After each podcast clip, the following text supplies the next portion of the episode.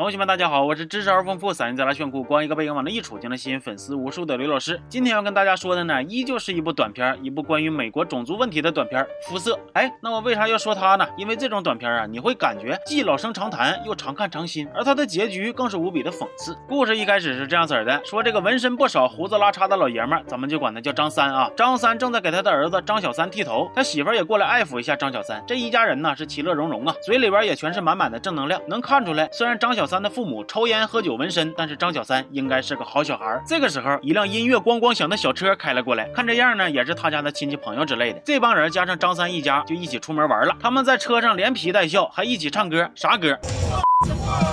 那他们要开车去干啥呢？是干翻世界吗？不是干翻酒瓶子。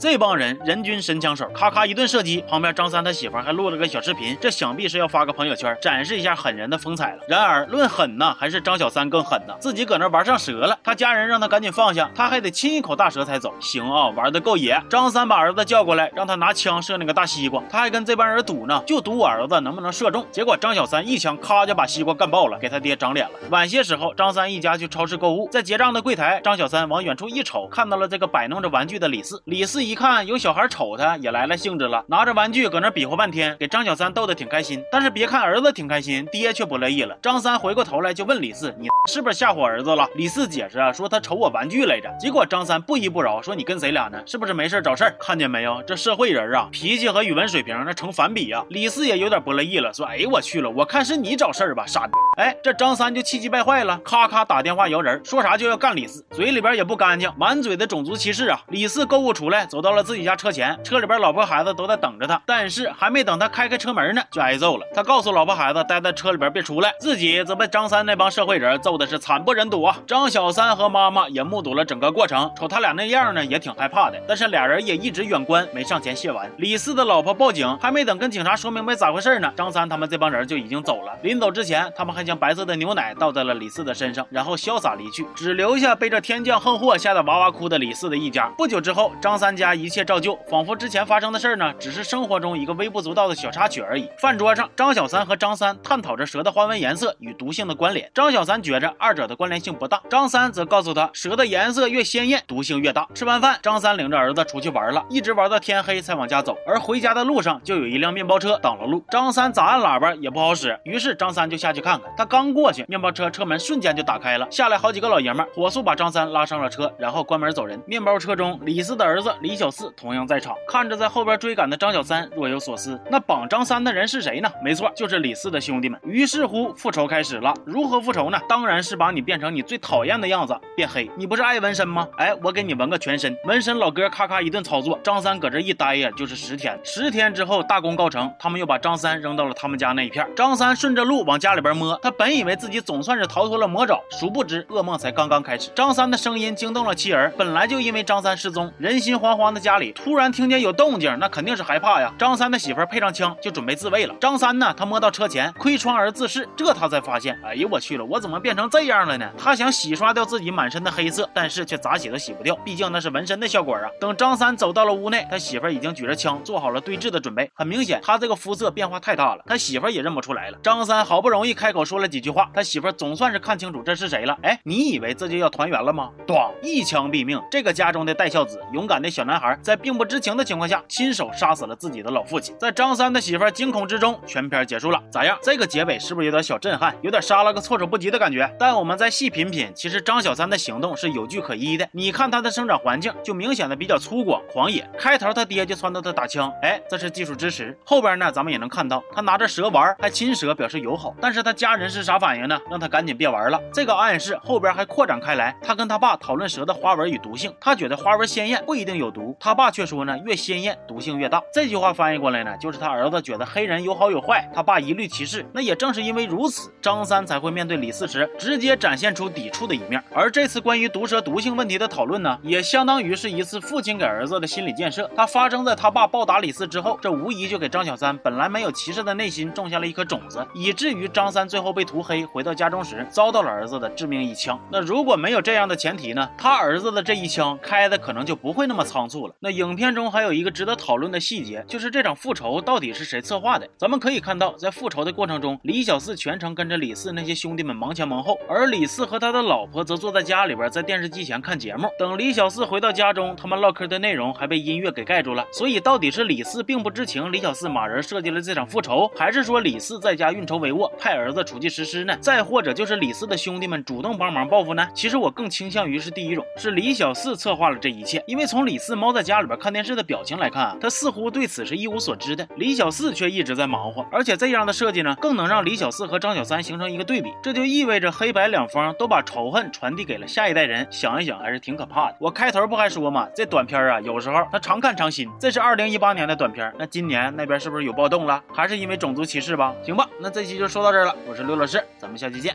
啊。